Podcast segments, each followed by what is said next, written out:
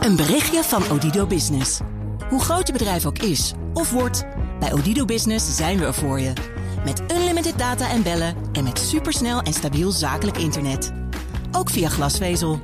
Ontdek wat er allemaal kan op odido.nl/slash business. Het kan ook zo. DNR Nieuwsradio. Boekenstein en de Wijk.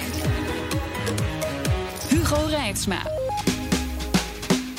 De China-obsessie van Rob de Wijk. Hoe China, China, hoe China, de Chinees in, uh, in China, in China, China, uh, China, de Chinees, de Chinezen van, uh, van China, in, in China, Dat lijkt me China, ziekte. China, Chinees en China van China in dit geval. China, China, nee, China, China, dat is China, China, dat is China. All is cheap. Ship from China. They ship it through the. Van, China tegen China, van China, China, China, China. China bepaalt straks de wereldorde, waarschuwt Rob de Wijk in zijn nieuwe boek De Nieuwe Wereldorde, hoe China sluipenderwijs de macht overneemt. Nog geen maand oud en hoe was de druk alweer, eh, Rob? Ga nu naar de vijfde. Zo. Want na jaren van optimisme over de Chinese ontwikkeling is het beeld vrij plots omgeslagen. In Nederland, in Duitsland en van Brussel tot Washington wordt een Chinese wereldorde gevreesd. En als iedereen ineens hetzelfde meent, is het hoogste tijd om daar nog eens kritisch naar te kijken. Welkom bij Boekenstein en de Wijk, op zoek naar de nieuwe wereldorde. Met in de studio. Hij adviseert China wat meer VVD-beleid. Arend Jan Boekenstein. En dit is zo'n beetje het laatste programma dat aandacht besteedt aan zijn boek. Maar hij is toch gekomen. Rob de Wijk. Zo is het. Onze gast heeft het ook de hele tijd over China. Sinoloog Henk Schulte-Noordholt, auteur van onder meer China en de Barbaren. Welkom. Dankjewel. Tot zover de Boekstein en de Wijk boekentips. Meneer Schulte-Noordholt, hoe kijkt u naar die omslag in het, in het westerse denken over China? Van hoop naar vrees, zou je misschien kunnen zeggen. Ja, het is rijkelijk aan de late kant, maar opeens lijkt alles gekanteld. Sinds een jaar eh, maakt iedereen zich zorgen, de Amerikanen daarin voorop, dat China niet alleen een partner is, maar ook een rivaal. En dat zijn geluiden die nu ook hoort in Europa, in Nederland zelfs, bezig met een China-strategie. Ja, het is eigenlijk meer een ontwaken van een situatie die al lang gaande was. Ja. En eh, dan wordt het extra heftig, denk ik. Ja, we vergeten denk ik dat eh, George W. Bush, toen hij aantrad in 2000, hè, was toch 2000 hè? Ja. Dat hij van China het, het- de kern van zijn beleid wilde gaan maken. Ja. En dat er ook toen een confrontatie is geweest eh, met, eh, is met China. En waarom is dat niet gebeurd? Nou, heel simpel. Dat kwam door 9-11. hè, De grote aanslagen eh, op het World Trade Center in New York en het Pentagon. En toen is de hele wereld zich op die strijd tegen het terrorisme gaan, gaan richten. Nou, vervolgens zijn we helemaal vergeten dat het ook eh, was als China. En daar komen we nu achter. Rob hoorde net in de introductie eigenlijk al een korte samenvatting van jou schrijven. maar, maar misschien nog even iets uitgebreider. Die stelling dat wij gaan naar een Chinese wereldorde, kun je die uitleggen? Nou ja, kijk, als je. De, de stelling van het boek is, en dat is mijn stelling, dat is dat degene die de nieuwe industriële revolutie naar zich toe weet te trekken, die bepaalt de wereldorde. Ik vind dat, ik, als ik het zeg, dan heb ik altijd zoiets van. Kan je dat nou wel zeggen? Maar het is echt zo. Dat is in de 19e eeuw gebeurd met de Britten, de 20e eeuw met de Amerikanen. En ja, wie gaat dat nou doen in de 21e eeuw? En ik denk dat China de beste kaart heeft. Dat heeft te maken met het feit dat een land dat opkomt en dat eh, die industriële revolutie gaat winnen, die bepaalt feitelijk ook, heel simpel gezegd, de industriële standaarden. Die bepaalt hoe dingen gefabriceerd worden. Waar het nu om draait, en dat is ook de, de essentie van de strijd tussen de Verenigde Staten, Trump in het bijzonder, en China, is eh, die nieuwe revolutie rond 5G, dus die mobiele netwerken, kunstmatige intelligentie, machine learning, eh, dat soort zaken die cruciaal zijn voor onze toekomstige economie, bijvoorbeeld voor autonoom rijden. Het is ook geen wonder dat China bezig is om autofabrieken op te kopen. hè, Volvo, Lotus, om maar eens wat te noemen, het Britse eh, merk. Nou, dat gaat dan, eh, die, die blijven hier, maar die technologie gaat natuurlijk naar, eh, naar China toe. En je ziet dat China zich aan het voorsorteren is. En er wordt heel erg strategisch gedacht, want als je die auto's kunt bouwen... en vervolgens kan je ze ook nog eens een keer autonoom laten rijden... nou, dan kan je enorme voorsprongen opbouwen. Nou, en dit is maar echt nog maar de, tip van de ijsberg, het topje van de ijsberg... waar het om draait. Ja, ondertussen zit Arend aantekeningen tekeningen te maken in jouw boek. Ik weet niet of dat. hou ik niet zo van. Dus eigenlijk niet, wel met potlood. Arjan, hoe, hoe, hoe kijk Mijn jij naar die... staat er nog niet in. Misschien kan ik dat nu even doen. Nou, kijk, het argument wat Rob nu noemt is heel sterk. Hè? Van, eh, de Chinezen gaan waarschijnlijk artificial intelligence winnen. Ze hebben heel veel big data, ze hebben geen privacy laws. Ze hebben ook nog die one belt, one road. Dat is, wordt een ongelooflijk asset. Dus ik heb mijn hersenen lopen pijnigen. Wat kan ik er nou nog tegen inbrengen? Hè? En ik zie drie mogelijkheden van waarom misschien toch met China niet zo goed zou gaan. Hoewel ik de argumenten van Rob heel overtuigend vind hoor. Het eerste is, het blijft een low trust society. En je zou als veronderstelling kunnen hanteren dat een eh, grote mogendheid, die moet altijd de knapste koppen kunnen aantrekken, moet open zijn voor kennis. En, dat, en die kan je eigenlijk alleen maar aantrekken als mensen ook het gevoel hebben van dat het er fijn wonen is en dat je er wat kan zeggen. Hè? En, dat, en dat er dus een beetje vertrouwen is. Dat is in China een probleem. Het tweede is, de economische eh, geschiedenis leert ons dat dat rijken be- bestaan nooit eeuwig. En economische groei laat zich altijd op, volgen ook door crisis. Hè. Dat hebben we in China al een beetje in 2015 met die beurs gezien. We hebben een ongelofelijke debt overhang. Ik geloof 180% van de GDP. Hè. Dat is nog hoger dan Italië. Dat kan allemaal nog in elkaar storten. Hè. En het systeem, de accountability in China werkt volgens mij zo. Zodra ze in die, zolang ze in die overwinningsroes zitten, hè, daar zitten ze in. Mensen zijn ook, eh, ze lachen veel op straat en het gaat goed en zo. Maar als de partij niet meer kan leveren in termen van. eh, van echt grote groei, dan zou je dus toch wel een beetje opstand kunnen krijgen. Nou, dat zijn de lijnen waarbij je dan tegenargumenten misschien zou kunnen ontwikkelen. Ja. Er tot? Ja, ik sluit bij de vorige sprekers wel aan. Maar China kan je anders eindeloos veel over zeggen en nuanceren. En we praten altijd over China. En dat onderscheid tussen China en CPC, Chinese Communistische Partij, die wordt, dat wordt zelden gemaakt. En dat is wel heel belangrijk, want die partij heeft alles, alle, hand, alle touwtjes in handen in China. Maar ehm, die levert economische groei, inderdaad, zoals Rob en. ehm Arnold Jan betogen. Maar die groei is om te beginnen niet echt gelijk verdeeld. Dus je hebt wel een forse middenklasse. Daarin onderscheidt het zich van eh, andere ontwikkelingslanden. Hartstikke goed gedaan. Een kaste van extreem rijke mensen. Maar meer dan de helft van de Chinezen, en dan praat je heel snel, 500, 600 miljoen mensen, zijn wel uit de armoede getild. Gaan niet dood van de honger. Maar ze verdienen minder dan die rijken. Dat is één. Eh, twee, de afschuwelijke vervuiling. Wat we ook niet weten, omdat haalt de pers nooit in het Westen, is dat, die, dat er tienduizenden relletjes zijn in China op het platteland. En Oh ja. vaak zijn die milieu gerelateerd. Ja. Eh, vervuiling van de bodem en, en het water. Dus dat is ook een enorme eh, probleem voor die partij. En het derde is denk ik toch politiek. We zeggen dat China is communistisch. En eigenlijk is, was het vroeger ook altijd zo. Je hebt nooit democratie gehad. Maar het is wel een aparte variant die meneer Xi Jinping hier toepast. Ja. Een eigenlijk totalitaire variant die alleen als je alleen naar de Volksrepubliek kijkt, zijn voorganger alleen Mao toepaste. Het, eigenlijk het grote genie van China is Deng Xiaoping. De kleine roerganger wordt ook wel genoemd. kwam 78 aan de macht. Hij privatiseert niet alleen de economie, hij zet de deur open naar het Westen. Maar hij zei, die megalomane beslissingen van die Mao, daar moeten we vanaf. Want dat leidt tot enorme fouten. En dan drukken ze het nog vriendelijk uit. Want er gingen tientallen miljoen mensen dood tijdens die campagnes. Dus we gaan een consensus structuur invoeren qua besluitvorming aan de top, binnen dat politbureau. En wat zie je nu? Persoonsverheerlijking van de grote leider, verandering van de grondwet. Hij is niet meer gebonden aan twee keer vijf jaar. Ik was laatst in China en daar zeggen mensen zelfs... hij wil tot 2035 aan de macht blijven. Waarom 2035 vroeg ik natuurlijk. Hoe oud is die dan? Dan is hij 82 en weet je wie ook tot zijn 82 aan de macht was? Mao, Mao Zedong.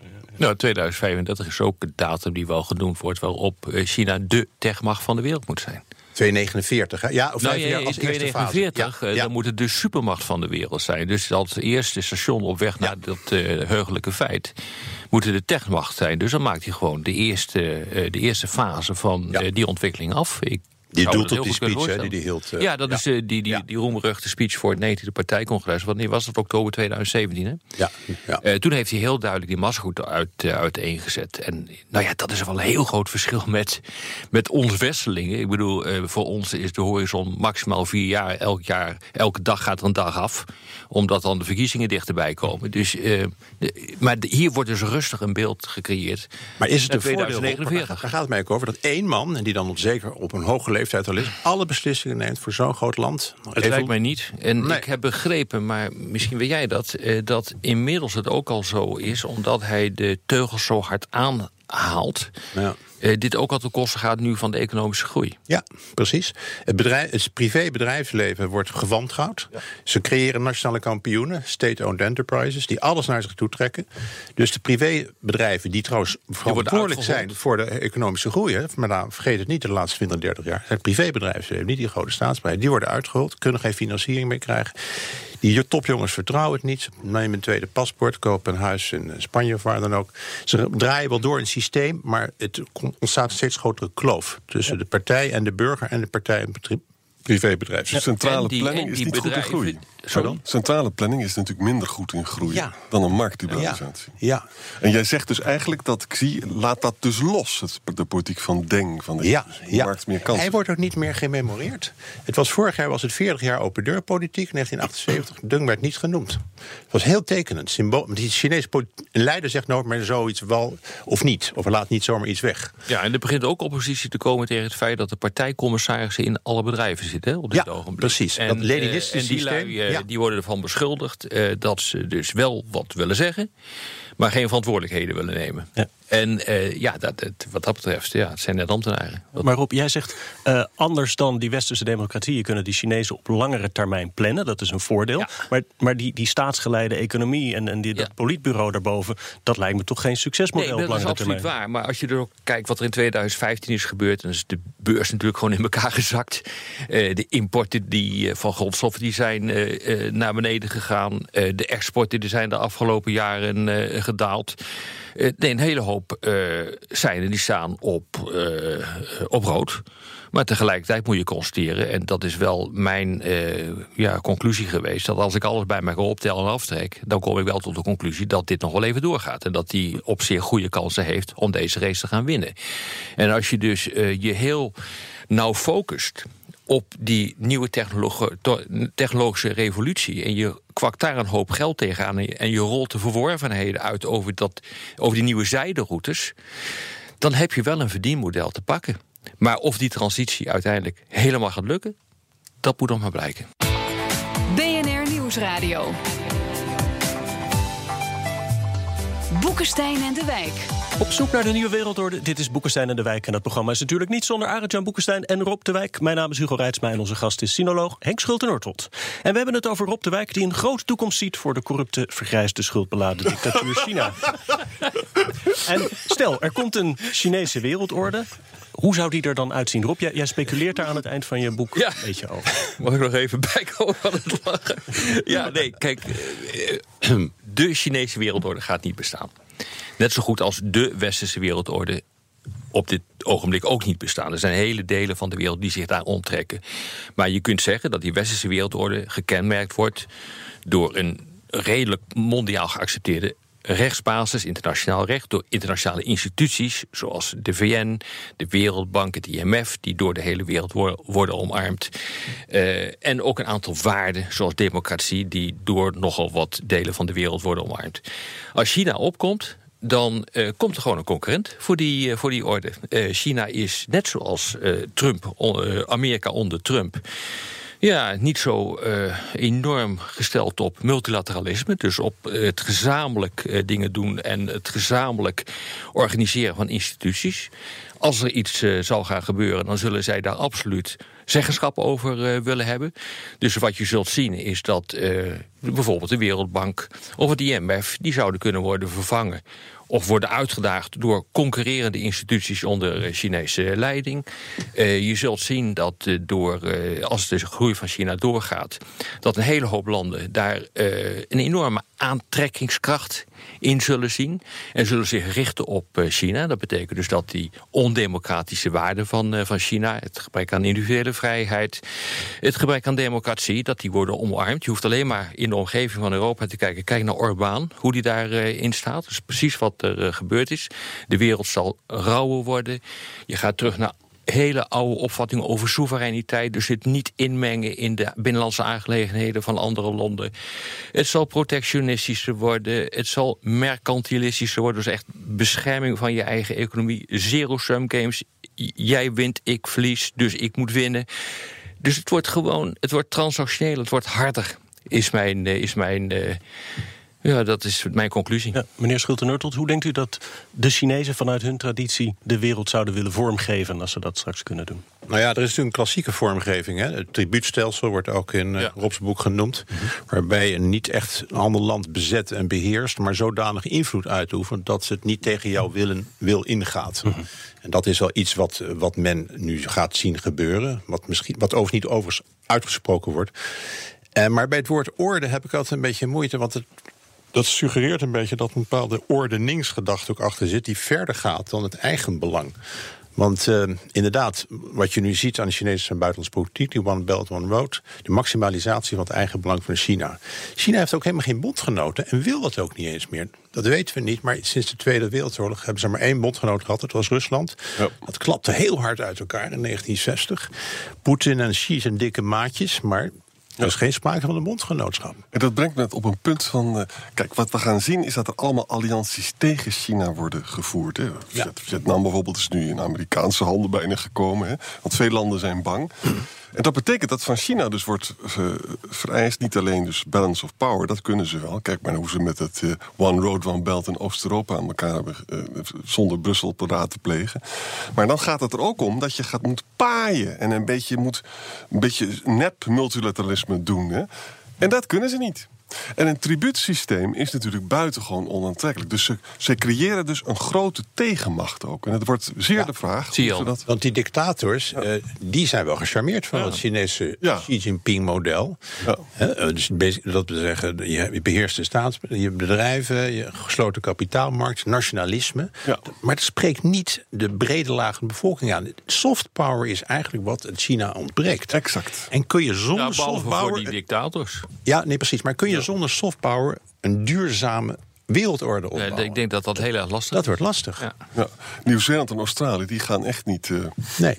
dat, dat doen. Dat, die, blijven gewoon. bij Maar er is ook, denk ik, in die zin eh, geen herhaling van de westerse wereldorde. Nee. Waarin je dus ook met, met waarden probeert eh, eh, die, die orde op een of andere manier vorm te geven. Waar het gaat om onderschikking. het gaat Ja. om hiërarchie. Eh, je kunt eigenlijk het eh, zien als een soort octopus die over de, de, de globe wordt gelegd. Hè. Met het, de kop is China en de tentakels zijn de nieuwe zijderoutes. Ja. En eh, die worden geknecht, die worden bij wijze van spreken op een milde vorm gekoloniseerd. Zo zou je het kunnen voorstellen. Dus, dat- en daartussendoor heb je restanten van de westerse wereldorde. Ik, zo, zo zie ik het een beetje voor mij. En wat interessante is, want in de 19e eeuw zag je dus een fysiek machtsevenwicht, het Weense congres, en ook gemeenschappelijke waarden, conservatieve waarden. Dat was stabiel, de meest vreedzame eeuw die we gehad hebben. Nu gaan we dus naar een wereld waar het machtsevenwicht in flux is, volstrekt in flux is. En er zijn absoluut geen gemeenschappelijke waarden. Wij leiden onze diplomaat in Den Haag op en die zeggen dat mensenrechten zijn erg belangrijk. Die, moeten, die arme mensen moeten gaan opereren in een wereld waar er helemaal geen meerderheid meer is voor mensenrechten. Dus China heeft daar, denkt daar heel anders over. En je ziet er veel verzet hè, tegen die Chinese wereldorde, zoals de, zeg maar tribuutstelsel, nieuw, nieuw jasje. Ja. Je hebt wat vazalstaten van China. Denk aan een Cambodja, aan een Laos, een Nepal. Maar die grotere landen die eeuwenlang ervaring hebben met hoe Chinezen opereren, Vietnam, Vietnam, Maleisië. Korea, Japan, die beginnen zich heel hard te verzetten nu. Dus je ziet daar eh, landen met historische ervaring, Ja. die, die keren zich tegen China. Landen die dat niet hebben, Oost-Europa wordt net genoemd, Hongarije, Polen. Die denken, nou dat is leuk, hè, dat Chinese geld. We hebben Ja. een alternatief voor Brussel. Dat vinden ze ook wel prettig. Erdogan ook. Maar als het, als het westerse model dan toch aantrekkelijk is, ook voor landen in de regio Ja, als dus Zuid-Korea en Japan. niet zo. D- dat, je denkt dan, dan zal het westerse model wel aantrekkelijk is. Maar, re- zijn. maar realiseer je dat in grote delen van Afrika, Zuid-Amerika, Azië... de anti-westerse gevoelens van die groot. oude kolonisatoren... dat dat echt gigantisch groot is. Dus is een, voor veel landen is het gewoon een keuze tussen twee kwaden. Dan waar kies je dan? Kies je dan voor het Westen, die vindt dat eh, jij jouw bestuur op een bepaalde manier moet inrichten... die altijd iets vinden van, van andere landen... Of richt je dan toch maar met alle ongemakken van dien op China... die geen vragen stelt ten opzichte van je, de wijze waarop je eh, jezelf organiseert... eh, die er een hoop geld in kwakt... die vermoedelijk ook nog een keer met hordes Chinese arbeiders... naar binnen eh, eh, stamt om, eh, om die wegen aan te leggen. Doe je dat dan of blijf je je ondergeschikt maken aan die oude westerse kolonisatoren. Ik denk dat in een hele hoop landen, althans dat is ook mijn ervaring, eh, die ik zie als ik reis, dat men zegt van nou dan toch maar China. En je ziet ook heel sterk iemand, als Mao Bani, hè, professor uit Singapore, ook dean van die business school daar. Keihard over het Westen. Irak was één grote puinhoop, had je nooit moeten doen. En, eh, en jullie zi- zitten maar te praten over mensenrechten. Ik vind dat eh, de Chinese regering accountable is, die zorgen voor groei. En, en hij vindt ook Rwanda vindt hij geweldig. En Oeganda, terwijl daar toch nog wel wat vraagtekens bij zijn te plaatsen. Maar wat belangrijk is, is allemaal opvattingen die ik heb over dit worden totaal niet gedeeld door mensen in, in Singapore en in, en in China en ook in Afrika. En die worden wel veel belangrijk. Ook India. India is zeer kritisch ten aanzien van het Westen. Wat ook interessant is natuurlijk de. Indi- India is, heeft mis- minder vergrijsd dan China. Dus, en India is heel erg bezig met een eh, expansie tot aan Zuid-Afrika toe, hè, met die Indische Oceaan. En daar worden de spanningen met China ook heel groot. Ja, op Ja. dit punt, want eh, we praten nu over die landen, maar het Filipijnen vind ik dus interessant. Ja. heb ik beetje bestudeerd in verband met die Zuid-Chinese zee, want daar hebben zij onder te lijden, de Chinese expansie.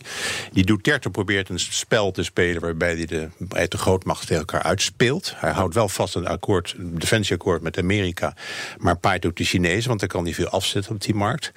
Maar dat is Duterte. Als je naar de bevolking kijkt, die peilingen. De populariteitspeilingen zijn de Amerikanen vele malen populairder dan de Chinezen. Ja. En dat is gek, want dat was een Amerikaanse kolonie. Heel lang geleden. Nou ja, 1905. Ja, toen werd het het. Ja, Ja, ja. maar tot ongeveer 40, 50 jaar. Maar Amerika Dus- is natuurlijk nooit een echte klassieke koloniale Nee, macht geweest nee. zoals Nederland of Nee. Frankrijk of Engeland. Het is wel een land die wat vindt van andere landen. Ja. Maar hij slechts zeer zelden geprobeerd heeft om zo'n land ook daadwerkelijk fysiek bij zich te trekken. Dus met Hawaii is dat wel gebeurd. Ja. Puerto Rico, eh, Puerto denk Rico, ik. ja. Eh, maar dan heb, dan heb je het ook wel gehad. Dus daar wordt toch op een heel andere manier tegen aangekeken. Kunnen we nog even naar, naar onze kant van het continent kijken? De Europese Commissie heeft afgelopen week een tienpuntenplan voor een, een gezamenlijke China-strategie gepresenteerd. Nou, je zou zeggen, niks te vroeg. Ik geloof dat zie, komt volgende week naar, naar Italië. Toch? Begint er nu al iets van een antwoord eh, te ontstaan op basis van, van deze analyse? Ja, die tien punten. Ja, het, eerste punt was weer, dat ging weer over mensenrechten en democratie. Daarvan had ik het gevoel van. Je kijkt er heel vies bij, Rob. Nou nee, ik ben daar niet echt op tegen, want ik ben blij dat ik in Nederland woon. maar als dat nou, als je nou denkt dat je dat als beleiduitgangspunt kan maken met betrekking tot een opkomende supermacht, dan denk ik dat je het mis hebt. Nee, maar dat je dus wel gaat nadenken over eh, hoe je je handel gaat inrichten, hoe, eh, hoe je gezamenlijk als Europa, maar ook met Amerika, een vuist gaat maken tegen die technologische dominantie van China. Dat zit onder andere in die tien punten. Dat vind ik allemaal uitstekend. Ze hebben vorig jaar hebben, zijn ze gekomen met een connectiviteitsstrategie. Het is bijna niet uit te spreken. Eh, dat is eigenlijk een soort antwoord op dat Belt and Road eh, systeem. Eh, dus die nieuwe zijderoutes van wij moeten ook met landen samen gaan en wij moeten die ook aan ons weten te binden. Nou, dat is ook een redelijk rudimentair eh, stuk proza. Eh, Met andere woorden, ik ben hier nog niet erg van onder de indruk. Kom nou eerst eens een keer met een goede uitwerking. Ik vond wel de toonzetting interessant. Want die was altijd wel een beetje zacht naar China toe. En nu zeggen ze nou, het zijn mensen, het is een land met wie we moeten samenwerken. Denk aan Iran en het klimaat. Ja. Het zijn een concurrenten voor de technologie van de 21ste eeuw. Maar het zijn ook rivalen. Als je kijkt hoe ze een samenleving inrichten. Ja. En het politieke systeem dat ze op nahouden. En dat is eigenlijk bij mijn weten nooit eerder zo krachtig Dat, geformuleerd. daar heb je gelijk in. Maar nou wil Ja. ik wel even weten hoe dan, wa- wat gaan Tuurlijk. we dan doen? Want dat kun je dus allemaal wel roepen. Maar actie 9 en 10, als ik me goed herinner, ehm, is, die 5G moeten we een strategie voor ontwerpen. Ze gaan een recommendation for what it's worth, maar goed, het komt eind deze maand. En we moeten investment screeningen gaan doen. Ja, daar ben Kijk, op het moment komen er geen. Chinese investeringen of nauwelijks Amerika meer binnen. Want ze hebben daar een centraal investment board die zegt, nou, die toetst het aan nationale veiligheid en heel veel wijzen ze af. En Europa, ja, die kan niet met één mond maar dat Nou ja, gaat er een beetje is die wel kant op. iets op dat punt gedaan hè, Ja. binnen de Europese Unie. En ook Nederland gaat nu die kant op. Ja. Nog even Ja. kort. Achten wij hier aan tafel inmiddels de Chinese wereldorde onafwendbaar? Nou, de Chinese wereldorde. Nee, dat er elementen van China in die nieuwe wereldorde eh, sluipen. Ja, dat is denk ik wel Mag een zeker. historische, eh, filosofische opmerking bijna maken? Dat regimes die echt op repressie zijn, ge- waren gebaseerd in het verleden... denk aan Hitler, Duitsland, Stalin, Rusland... die hadden, waren nooit zijn er geslaagd om een wereldorde te vestigen. Een duurzame zeker niet. Met die gedachte gaan wij naar de luisteraarsvragen. Althans op de podcast, luistert u op de radio... dan mist u de meest actuele derde wereldoorlogvoorspelling van Rob de Wijk. Ga naar iTunes, Spotify of uw eigen podcast-app. Daar kunt u ook vragen stellen en commentaar kwijt.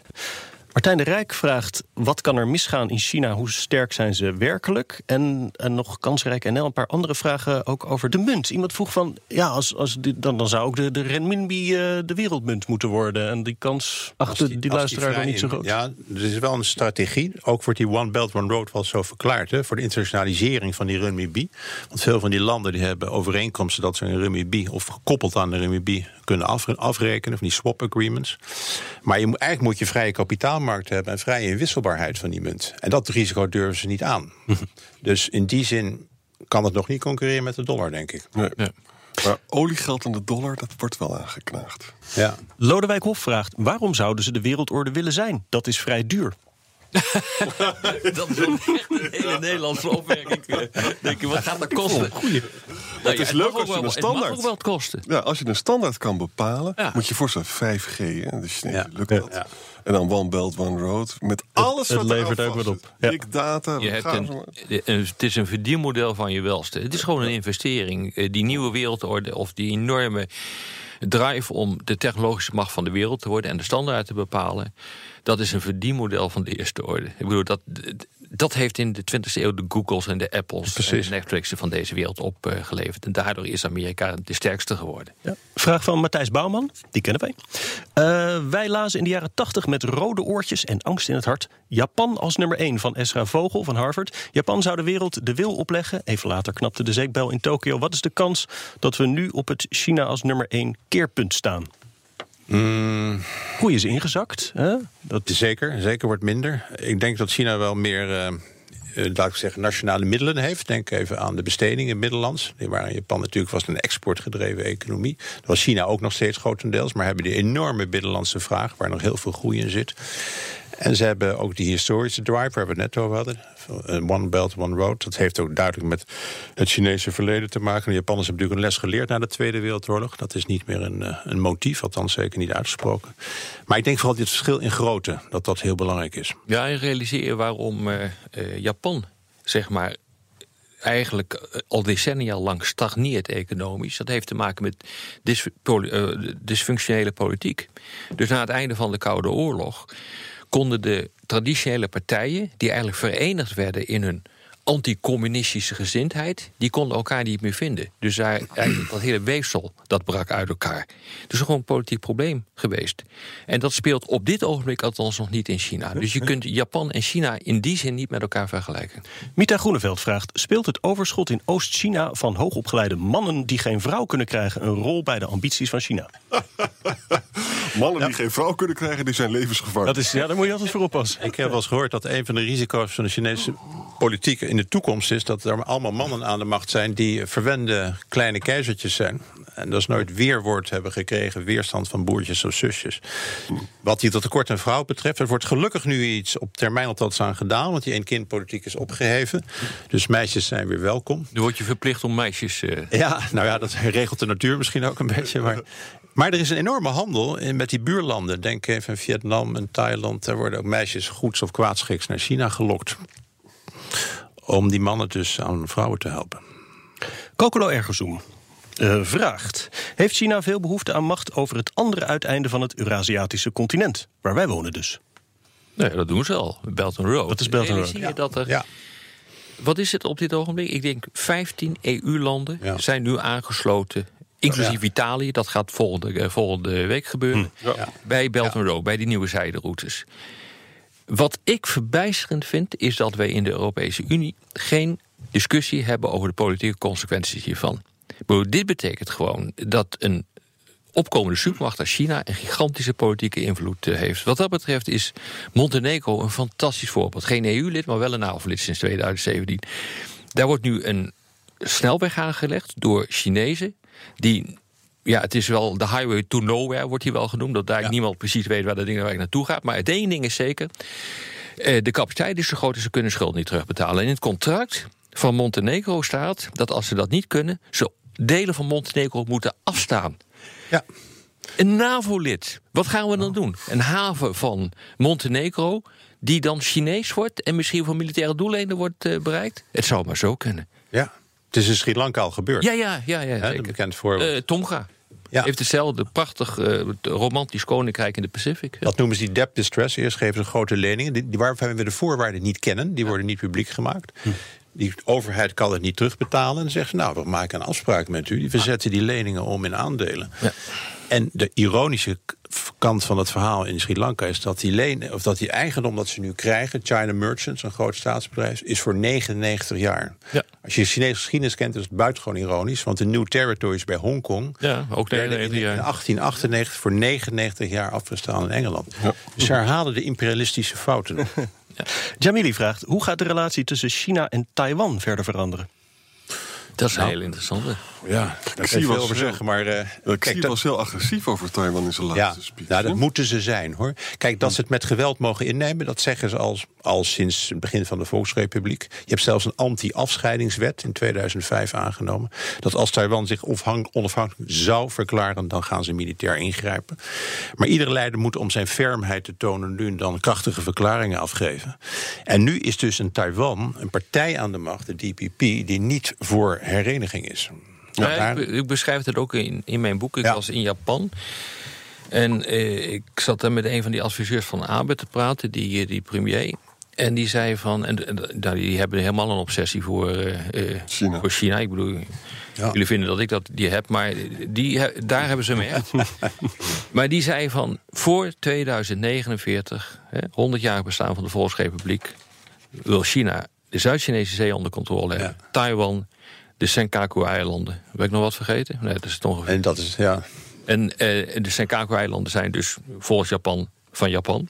ja. En als ik gewoon zie wat daar gebeurt... en hoe er bijvoorbeeld eh, in de Zuid-Chinese zee wordt opgetreden... Waar, waar, waar, waar kliffen worden opgespoten tot eilandjes, eh, gewoon illegaal... volgens een, een uitspraak van het Permanente Hof van Arbitrage in Den Haag...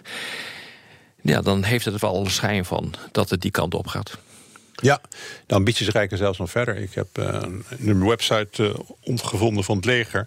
waarin staat voor het einde van de, deze eeuw... willen ze Mongolië ook terugpakken. De, want dat was ooit, hoorde bij het Chinese Rijk tot 1911. Ja, die is nieuw voor mij. Eh, de gebieden twee eh, in de Zuid-Tibet, wat, eh wat de Chinese Zuid-Tibet noemen... in het noorden van de Himalaya, Arunachal Pradesh... wat nu bij India hoort. Ja. En nog verder terug, want Chinezen hebben lange geheugens. Eh 1860 hebben de tsaren enorme gebieden in, eh, laten we zeggen, de buurt van Manchurije afgetroggeld van de Chinezen. En dat wordt gezien als ongelijke verdragen. En dit staat op de site van het leger, een dat- officiële site. Ja, Maar er gebeurt ontzettend veel waar je gewoon geen zicht op had. Nee. Ik had laatst een maand geleden een delegatie uit Bhutan over de vloer. Houdt het niet voor mogelijk. Nou, Bhutan, 600.000 inwoners, grens aan, aan, eh, aan China. eh, eigenlijk geen leger. eh buitenlands beleid, defensie wordt eigenlijk door India wordt dat, georganiseerd. Daar bestond China het gewoon in 2017 om proberen wegen aan te leggen door Bhutaans gebied. Ik bedoel, waarom doe je dat? Waarom? Met zo'n land dat zich niet kan verdedigen. eh, wat een land is kleiner dan Nederland. Ik bedoel, dit gaat over niks en toch doe je het. Dus dat zegt heel erg veel over eh, de toekomstige aspiraties van, eh, van dat land. En ze kunnen dat doen zonder oorlog. Hè? Gewoon door heel veel economische kracht, maar ook militair. Nou, toch is er aardig wat oorlog gevoerd door Arend Jan. In, Jawel, maar, maar ze, ze willen Allemaal, graag oorlog voorkomen. Hè? ja, maar ze, ik, alle oorlogen die ze gevoerd hebben, dat zijn grensconflicten. Ja, ja. Onder meer eh, Hugo Willink en Gerard Ratenau, deze zijn voorop, zo te zien, vragen naar de kans of het tussen de VS en China tot de Derde Wereldoorlog komt. Nou ja, kijk, Graham Allison heeft een fantastisch boek eh, geschreven... waarin hij eh 16 grote machtstransities op een rij heeft eh, gezet. Eh, te beginnen in de middeleeuwen en eh, eindigend nu, ook met China... In twaalf eh, keer ontbrak, eh, brak inderdaad eh, een oorlog uit. 12 we zien nu 16. al, eh, 12 van de 16 keer. we zien nu al dat er constant fricties zijn, met name in de Zuid-Chinese zee. We hebben het hier eerder eh, wel eens een keer erover gehad... van als er ergens een wereldoorlog zou uitbreken... waar zou dat dan moeten zijn? Nou, dan is eh, de Zuid-Chinese Zee daar een aardige kandidaat voor. Want de Amerikanen hebben bedacht... dit gaan we niet laten gebeuren. We willen dat die routes door de Zuid-Chinese Zee open blijven. We hebben besloten om zogenaamde Freedom of Navigation operaties eh, uit te, te voeren... in dat gebied om duidelijk te maken dat je daar bent. En dat kan maar zo uit de hand lopen. Dat, is, dat is gewoon een mogelijkheid. En naarmate China sterker wordt, eh, wordt die kans daarop eh, groter. Is Ja, het niet dat- zo, Rob, dat toch anders. die, die, die, die Allison die je noemt... eh, dat de conflicten die niet tot de oorlog hebben geleid... de meest recente waren? Omdat de Nou, eerste- ja, de eerste zo groot zijn... Dat, het, dat men dat niet aandurft. Ja, de eerste dat was eh, tussen eh, Portugal en Spanje. Ja. Daar vonden machtsverschuivingen over plaats. Maar die hadden al zoveel ellende achter de rug... dat ze maar eh, uiteindelijk, een, voordat die machtsverschuiving plaatsvond... een verdrag sloten. De grote machtsverschuivingen die er vervolgens hebben plaatsgevonden... na de Tweede Wereldoorlog... met de opkomst van Rusland, Ja. de de Sovjet-Unie... dat is geen oorlog geworden in verband met het afschrikkingsevenwicht... kernwapens. Dan Ja. hebben we in Europa hebben we, afschrikking, hebben we machtsverschuivingen eh, gezien... tussen Engeland, Duitsland en Frankrijk. Dat heeft wel tot een, eh, tot een oorlog geleid. En na de oorlog niet meer... omdat die landen gepacificeerd, eh, gepacificeerd werden... Ja. door de Europese Unie en de NAVO. Dus dat is een schrale troost. Dat ze misschien niet op grote schaal... maar inderdaad wel conflicten die gemanaged moeten worden. Ja, maar je kunt, en dat is het grote probleem... Je, er zijn geen mechanismen om conflicten te managen... behalve de VN-veiligheidsraad... Ja. eh, tussen Amerika en, eh, en China. En daar zit het grote probleem in. Dat is het grote risico waar... En op grond daarvan kan je veronderstellen dat het ooit tot een grote clash kan komen in de Zuid-Chinese Zee. Of over Taiwan of over de Senkaku-eilanden. Tot slot een mooie vraag van Ricky Gevers. Hij vraagt: Er werd altijd gezegd dat economische groei, vrijheid en democratie zou brengen in China. Wanneer gaat dat precies beginnen? Dat is dus niet gebeurd. Dat is dus niet gebeurd. Het is een autocratische ontwikkeling geworden. Kan het alsnog gebeuren? Ja, het zijn veel grote begrippen. Ik denk net iedere Chinees inherent, maar misschien ben ik wat romantisch en te optimistisch, wel een behoefte aan vrijheid heeft. Ik heb het ook vaak in China meegemaakt. Als jonge man nog op het plein van de Hemelse Vrede gestaan in 89. Die, daar, daar was meer enthousiasme, kan ik je vertellen, dan bij het toeluisteren van een speech van Xi Jinping bij de Chinezen. Maar wat men wil is misschien niet de copy-paste van onze democratie. Hè? Dat is meteen het beeld wat we dan hebben met kamers en Westminster model. Maar dat ambtenaren aansprakelijk zijn voor wat ze doen. Dat er de rechtspraak min of meer eerlijk is. Dus Een soort tussenfase tussen waarin ze nu in zitten en waar wij zijn. Ja. Wij hoeven helemaal niet het einddoel op de horizon te zijn, maar wel een rechtvaardiger en samenleving. Dat is waar heel de Chinezen wel naar verlangen. Daar ben ik zeker en, van. En het is niet zo, denk ik, dat eh, de economische groei stokt in China omdat die vrijheid er niet is. Er is voor bepaalde beroepsgroepen onwaarschijnlijk veel vrijheid. Als jij een techneut bent en je werkt aan 5G en kunstmatige intelligentie, kan je doen en laten wat je wil. Er is geld. Je hebt geen gezeur met privacywetgeving, zoals hier. Eh, er is een ongelimiteerd reservoir van collega's. Eh, je hebt de volledige steun van eh, de, de overheid. En het allerinteressantste is, je mag ook gewoon fouten maken. Dus als, als er dingen fout gaan, nou ja, dan, dat is dan vervelend. Maar dan begin je gewoon weer met het volgende Ze project. hebben een lab. En dat is dus voor dit type economische ontwikkeling... die vrijheid, die is echt onbetaalbaar. Die hebben we gewoon niet in, Maar eh, hij is wel top-down. hè. De overheid zegt we gaan het zo doen. Ja. Hij is niet bottom-up, geen garagetechnologie. Dus de vraag is of je hebt ook wel heel veel verspillingen. Je hebt bijvoorbeeld op universiteiten heel veel schandaal nu van plagiaat. Van mensen die papers schrijven, dan krijgen ze zoveel geld voor. En dan jatten ze gewoon van een bevriende academicus. Ja, doen ze hier in Nederland ook wel eens. Maar niet op die schaal, mag ik hopen. Ja, goed. De Chinezen hebben nog een paar puntjes om aan te werken op weg naar de Chinese wereldorde. Dit was weer Boekenstein en de Wijk. Namens Arend-Jan Boekenstein en Rob de Wijk zeg ik dank voor het luisteren. Speciale dank aan Henk Schulte-Noordholt. En tot volgende week. Was weer leuk. Ja, is echt leuk.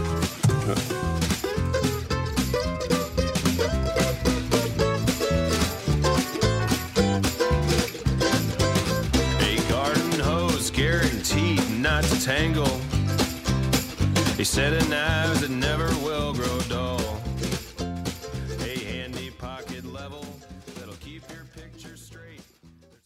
Een berichtje van Odido Business. Hoe groot je bedrijf ook is of wordt, bij Odido Business zijn we er voor je. Met unlimited data en bellen en met supersnel en stabiel zakelijk internet. Ook via glasvezel. Ontdek wat er allemaal kan op odido.nl/slash business. Het kan ook zo.